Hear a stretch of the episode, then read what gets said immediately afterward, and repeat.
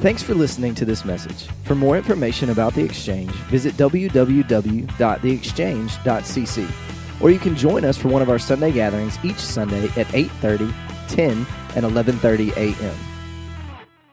Well, today we're kicking off a brand new series, and in light of that, I want to just kind of make a statement that I believe we probably all found ourselves in a moment or maybe a season of life where we felt unwelcomed.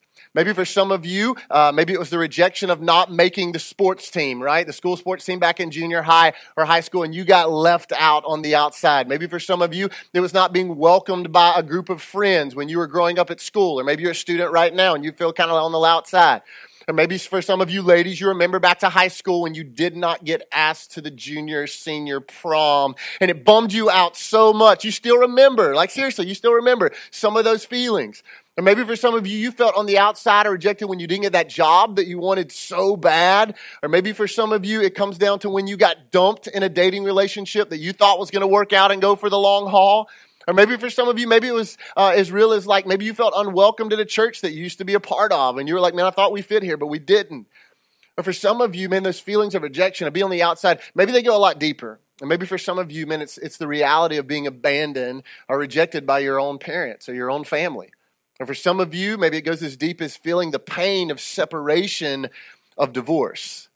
I think all of us at some point, maybe a moment in life, maybe a season of life, we've endured what it feels like to be unwelcome, to be left as an outsider. And so today we're kicking off a brand new series called Welcomed In, where over the next four weeks together, we're going to look at what I believe is some of the most powerful words in all of Scripture that actually tell us this that all of us have been invited to be welcomed in. That despite whatever season or moment of life you may have been through, where the world or somebody from the world left you on the outside or left you feeling unwelcome, that God, the sovereign God, creator of the universe, looks at you and he goes, Hey, my son, my daughter, you are welcomed in. So today I want you to open with me to Ephesians chapter 2. Ephesians chapter 2 is going to be about halfway through your New Testament, the back half of your Bible. Love for you just to open that so that you can track along with where we're going to be. Um, if you don't have a copy of Scripture, then we'll put those verses behind me on the screen. But Ephesians 2 is actually where we're going to be for the entirety of this series over the next four weeks together. So we're going to dig deep in it during this time. Ephesians, if you're familiar with it, is a letter written to a group of believers, a group of Christians in a place called Ephesus. And It's written by a guy by the name of Paul. Now, most scholars, most commentators believe that Paul wrote Ephesians sitting on the floor of a jail cell. So we kind of picture where the author is sitting. Yet in this moment of, of kind of darkness where he sits writing, he writes some of the most hope filled, truth filled words in all of Scripture. And I hope that you'll kind of see that over these next few weeks together. Now, I'm going to go ahead and tell you, kind of warn you from the beginning today, especially if you're kind of new to our house, maybe new to my teaching. I'm just going to tell you the beginning of today's message is going to present a pretty dim reality, okay? It's going to be pretty dark and dim, but listen to me. Don't check out on me, okay? Don't get mad. Don't get uptight, all right? Don't leave because it's going to take a dramatic turn, all right, during our time today of so much hope and so much truth, and I don't want you to miss it. All right, so let's go Ephesians chapter 2 as we begin the series today. We're going to start in verse 1. And here's what Paul writes. He says, As for you, you were dead in your transgressions and sins. Now, let's park right there. Paul starts verse 1 by giving kind of this identity that every human that's ever lived, including you and me, that all of us have ever had. Our identity is that we were dead in our transgressions and sins, Paul says. Now, the great misunderstanding in our culture is that sin makes us bad. Is that not what we think? Like because you did this or because they did that, it makes you worse than them or maybe make them worse than you. And so we buy into almost this ranking of sins, like who's done the worst sin, that makes that person more bad. But what, what we miss in that misunderstanding is that sin doesn't make us bad. Paul actually says sin doesn't make us bad, but it's actually much worse. Sin makes us dead.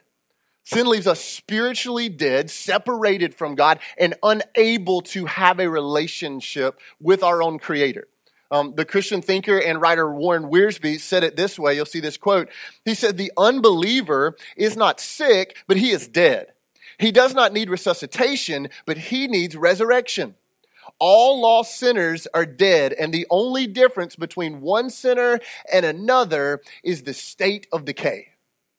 It's such a deep truth. In other words, scripture kind of tells us today that it completely contradicts the words of the modern day thinker, Luke Bryan, who would sing, most people are good. All right. And Paul says, no, Luke, most people aren't actually good, but actually all people are dead. And scripture would say that we're dead. We read it. We're dead in our trespasses and sins. A word that maybe would seem similar, there's, there's differences in these two. Trespasses means that we would cross the line. We would cross the line of God's boundary, of God's authority. So we, we trespass. And then sin means that we would, we would miss a mark, that God would have a standard and that we would, we would completely miss it. So scripture says that in our trespasses and in our sins, that we are dead apart from Christ. That, that, that is our identity, okay? That's, that's the good news today. Like, we're dead. That's it. That's, that's who we are.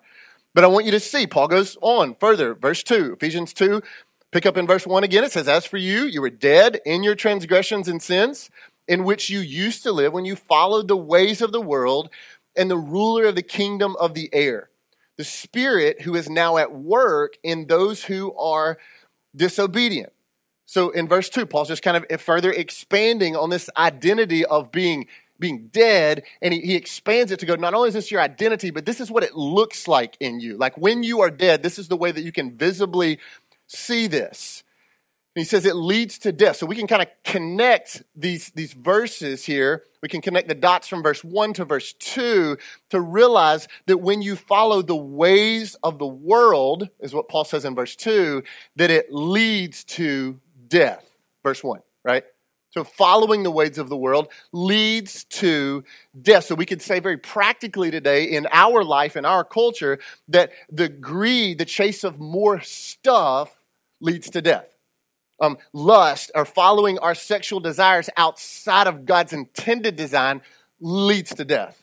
Um, chasing fame and fortune as our sole purpose and identity leads to death. Satisfying our flesh with a, a drug or a drink would lead to death. Getting lost in chasing a certain image or acceptance with a group or a person would, would lead to death. Um, finding your identity, even in the pursuit of a perfect family, right? In the perfect house, in the perfect neighborhood with the perfect kids who all make perfect grades. Like, if we're not careful, that could lead us to a place of, of death. And then he says even that, that giving over your, to laziness, failing to take hold of the purposes, and just, just growing lazy in life would lead to death. Now, hear me. That doesn't mean that you may physically die actually doing one of these acts. But what Scripture is saying is that when we follow these ways of the world, these ways of the culture, Scripture would say that it leads to death. Not a physical death, but actually much worse, a spiritual death that would be eternal and separate us eternally from God. So the ways of the world lead to death, Paul says, yet so many of us, okay, so many of us find ourselves chasing them and living our whole life around them.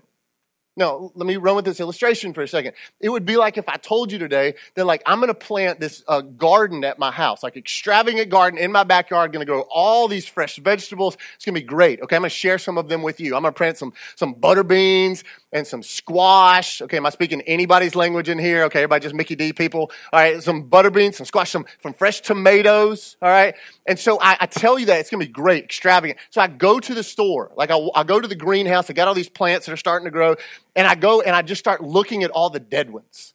And I'm like, the butterbean plant that is just like, just withered over. Like it's, I want that one. I'll take that one. And then there's the, the, the squash plant that all the leaves have fallen off. It's got no water. And I'm like, yeah, I think that, that's the one I want. Like, let's do that one. And the tomato plant, like, there's one that sprouted up and then just died over. Like, no water, no sunlight. They just hadn't drug it off the green room floor, greenhouse floor yet. But I'm like, that's, that's it. That's my one. Okay. And I bring all of those dead plants to my house I dig holes in my backyard. I put them in the holes, kind of pour, pour the soil back around them, and I go, look at my garden. Like, isn't this awesome? Okay, now what, what are you going to say to me? Now, y'all are all really nice and you're like Jesus, so you're probably not going to say it, all right? But what are you going to think? You're gonna, that's the dumbest thing I've ever heard. Like, seriously, why did you say that? What a waste of your time and your money and your life. And guess what? You would be right. You would be so right. So, can I ask you a question? Why do we spend so much of our time and our money in our life chasing the dead things of the world, thinking it will fully satisfy? Scripture says it only leads to death. But so many of us get caught in this rat race running after it. And Paul says it actually goes further. It doesn't just leave us dead, but it actually puts us in bondage. You read it with me a second ago in verse 2, where he says, You followed the ruler of the kingdom of the air, and you followed the spirit who is now at work in those who are disobedient. Now, who's, who's Paul talking about? He's talking about our, our adversary, our enemy. He's talking about Satan. And he says that those people who live chasing the dead things of the world are under a reign. Like that there's a ruler over them, and is the king, ruler of the kingdom of the air, who is Satan. So today, like whether, whether you're into it or not, whether you realize it or want to acknowledge it or not, scripture tells us like there's a real enemy and his whole existence, okay, today, right now, 1030 this morning, his whole existence is to pull you into believing and me into believing that the ways of the world will satisfy something in us. Like he lives to steal, to kill, to destroy, and to deceive. Like he exists for that. And so the enemy would tell us, man, there's nothing wrong with like cheating on the test. I mean, seriously, like the whole class is doing it. The enemy would, would whisper to us, man, you'll be fine to grab like a, you know, just one drink, one puff, one hit. I mean, seriously, life's been hard on you. Like, you, you, you probably need it. The enemy would, would tell us, like, man, there's, there's nothing wrong with flirting a little bit with that girl or that guy at the office or at the gym. Like, your, your spouse is not going to know that. The enemy would, would so easily tell us that harboring anger, man, refusing to forgive, like, it's not that big a deal. Like, it's not going to really affect you. Besides, they did you wrong. The, the, ruler of the kingdom of the air would, would speak into us and he would say, Man, there's nothing wrong with finding your identity. Man, chase those comforts. Like you worked hard, bro. You deserve that. And just so subtly and so easily, the ruler of the kingdom of the air, the spirit who is now at work in the hearts of those who are being disobedient, would lie and deceive. And check this out the enemy is a master at getting us to chase the ways of the world. But don't miss this, but don't miss this. He never, he never tells us that they always lead to dead ends. Never. He never puts that part. Like, I mean, take this road. No, no, no. No, you go that way. Like, that looks like a good one. And he never puts up the warning sign. That's a dead end. And scripture says that we get caught in that chasing the ways of the world. And I want you to hear how the message translation interprets these verses. Here's what the message translation says Ephesians 2 um, 1 through 3. We'll read all of that. It says, It wasn't so long ago that you were mired. It's talking about you and me. We were mired in that old stagnant life of sin. This is so good. He says, You let the world, which doesn't know the first thing about living, tell you how to live. How true is that? You filled your lungs with polluted unbelief and then you exhaled disobedience. We all did it. All of us doing what we felt like doing when we felt like doing it, all of us in the same boat. Scripture says no, nobody today gets to raise their hand and go, not me. No. Like he says that we've all been victim to the ruler of the air and the ways of the world. And the reality is that some of us in the room today, okay, we just got bare gut level honest, some of us in the room today, we're still there. We're still there. That's the ruler in us. And this word disobedience that, that we read at the end of verse 2 in the NIV, the hearts of those who are disobedient. Here's what it means. It's someone who it means someone whose attitude is unwilling to comply with the standards of authority. That's what that means. And we've all been there or are there, unwilling to let go of our old self. I don't know. I think I think I ought to keep just a little bit unwilling to trust that God's truth is better than our false understanding. All of us, some of us are in bondage today, and here's the reality, guys we don't even know it. Some of you are captive to the ruler of the kingdom of the air and the ways of the world, and you don't know it. Maybe God brought you here today to, to pour that truth, as hard as it may be, into you. But Paul keeps going. Don't miss verse 3. Check this out. He says, Ephesians 2, verse 3 All of us also lived among them at one time. There it is again, like we're all in it, all in the same boat, gratifying the cravings of our flesh and following its desires and thoughts like the rest, we were by nature deserving of wrath. Paul says we all lived in this place at a time against the plans of God, doing our own thing in a life that, look at, look at these words, that gratified the cravings of our flesh. Now, any lady who has ever walked through a season of pregnancy before knows the power of a craving. Amen, ladies? Okay, I've never been pregnant before, but I hear it, it's bad, okay? And, and here's what your men know in that season, okay? I've had a pregnant wife before. Here's what we know in that season, okay? We may not always understand the nature of your craving, like we don't always get it, but what we know is that for your sake and our own personal well being, okay, we will get whatever it is we will get it. Like, you want ice cream with mustard and pickles? Yes, ma'am, I am on it, okay? All right, chocolate cake with sour heads? How about three of them, right? I got them. I got you, babe. All right? And in that season, how many of you fellas, like, if you can think back, or maybe you just left it, like, how many of you felt like you gained as much weight as your wife, right? Okay, because, like, you can't let your baby eat cake by herself, right? You gotta be with her in that craving, do you not? See, cravings are real. Like, they're, they're the real deal. They're strong. And here's what Paul's saying in verse 3. He says, when, when we live this life under the, under the power of our flesh and the ruler of the kingdom of the air, the ways of the world, he says that we so often and so easily give into the cravings of our flesh. We've all been in that boat.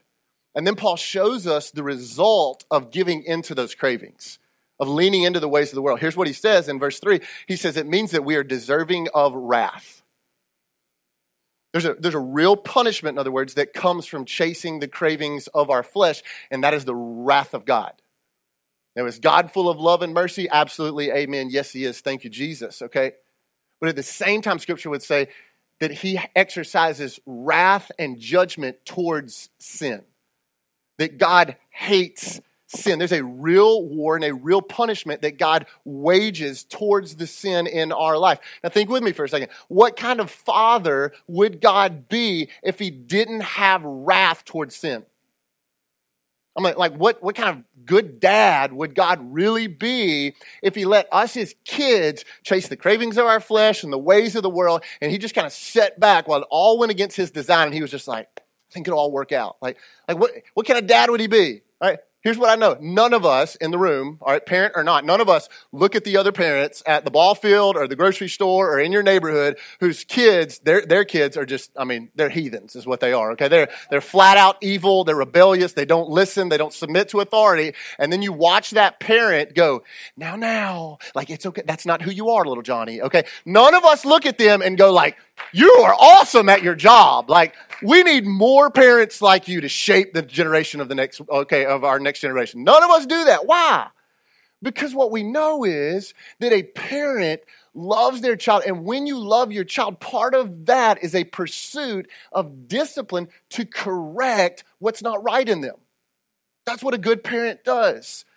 And scripture says the punishment of God for our sin is that he would exercise wrath and judgment towards that. In other words, God takes sin seriously. He doesn't play with it. And, and we see this in John 3 36. Whoever believes in the Son has eternal life, but, but whoever rejects the Son, disobedience, that disobedience will not see life. For God's wrath remains on them. In other words, God's a good dad who disciplines his kids who walk outside of the line of his design, who trespass, who miss the target.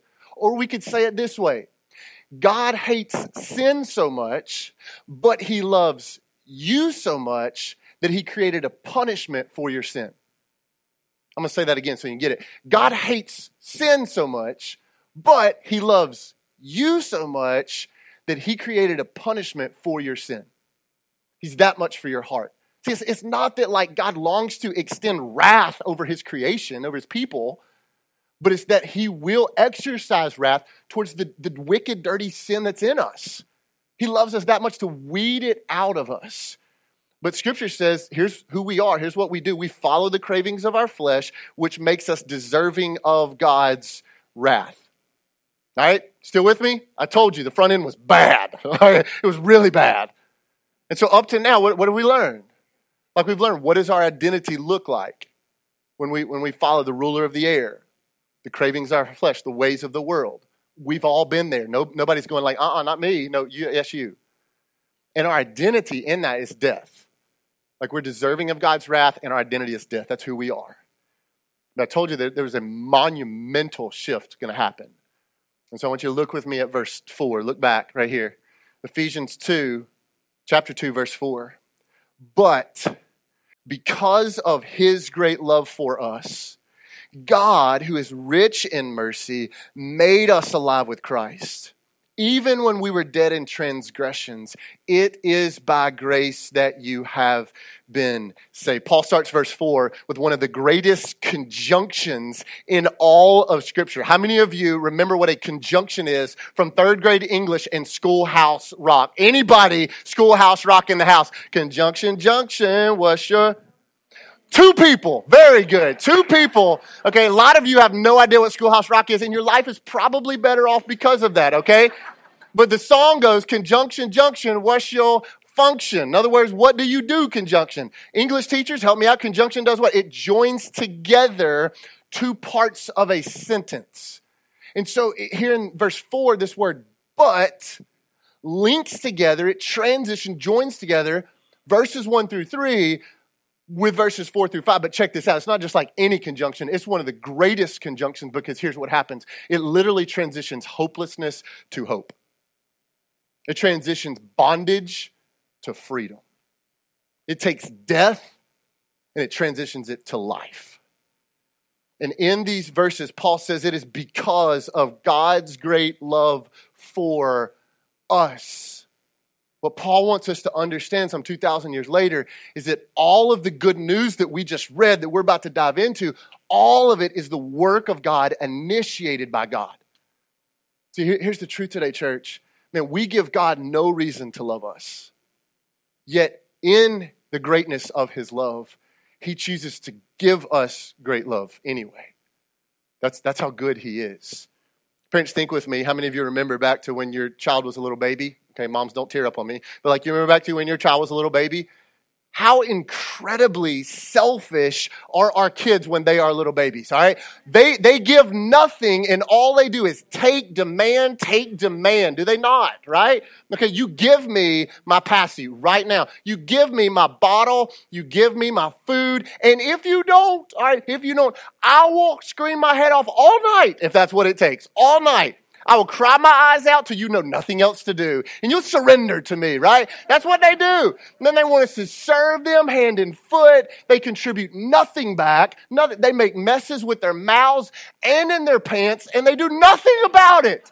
Nothing to help out. Yet you love them deeply and dearly, do you not? And here's what Paul says. That picture is just, it's just a small blip of a representation of God's great love for you and me. Just a small picture. John 3 16, you know it, says, For God so loved. He so loved. Not just loved, but it was that grand. But he so loved the world, you and me, that he gave. He initiated. He went first. His one and only Son, that whoever would believe in him would not know death, would not perish, but have eternal life. In other words, God great, God's great love caused him to see you and me and to see and seek the highest good in us, even though we were rebellious little kids. One of the greatest pictures of this, probably in all of Scripture, is the story of the, the parable of the prodigal son in Luke 15. Many, of you know the story where the youngest son, what does he do? He goes to his dad and he's like, Dad, like it's time for me to get my inheritance. Like, give me all the change, okay? I need it. And the dad obliges and he's like, Here, son, you can have it. And, what, what does the youngest son do, right? I mean, he takes it and he just blows it all on what? Cravings of the flesh, ways of the world, does he not? So much so that he's bankrupt. He has nothing left, and the only place he finds himself is eating food with the pigs, the pigs' food, because that's all he has left.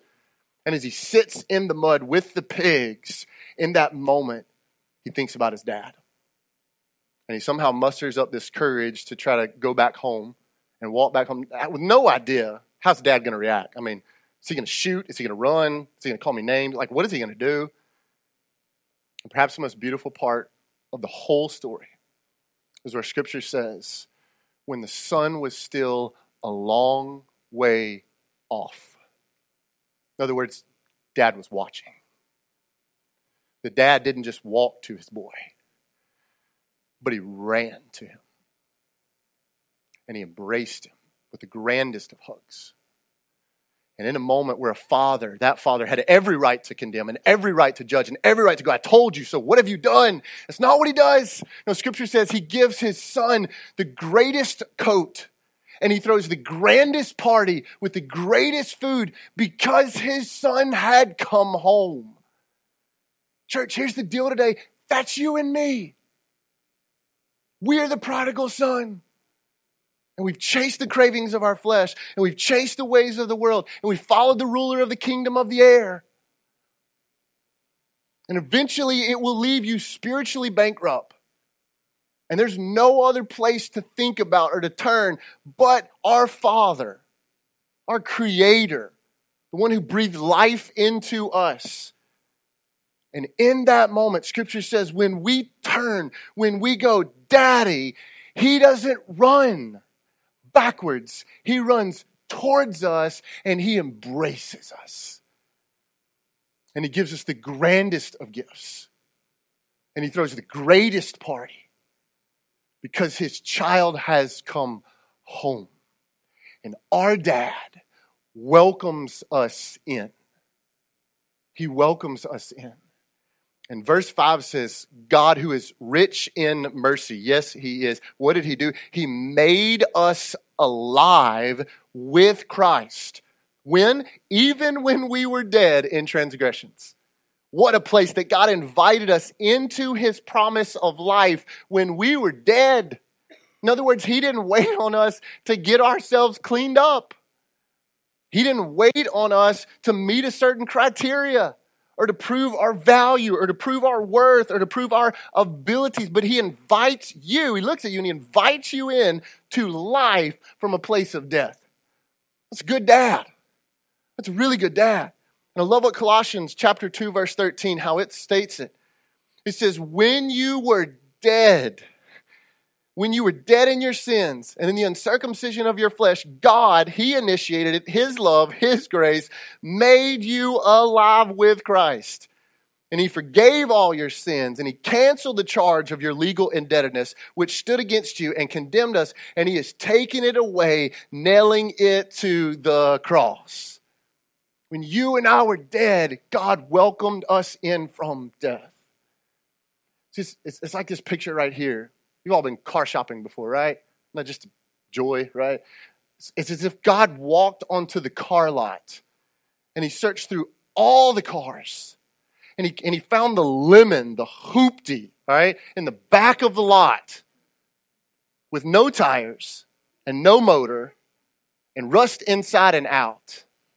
And he said, That's the one I want, and I'll pay full price for it and he takes that car back home and he puts a new engine and new tires and a fresh paint job and he redoes it inside and out and he calls it beautiful.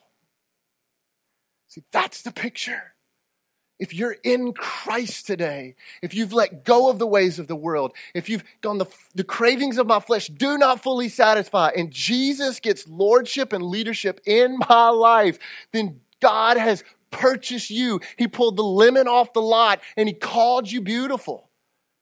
And Paul says in verse 5 of Ephesians 2, he says, This person, when this happens, they've not only been made alive, but he, he throws two more words in there. He says, They've been made alive with Christ. You can't miss that part. In other words, Jesus is the uniting force. Like Jesus is the bridge today between life and death.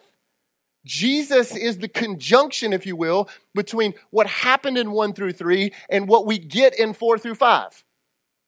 And it's because of what Jesus has done, the victory in verses 4 through 5, that we have life and hope over all the things from 1 through 3. Check this out. All right, here it is. It is through Christ that we're rescued from the ways of the world.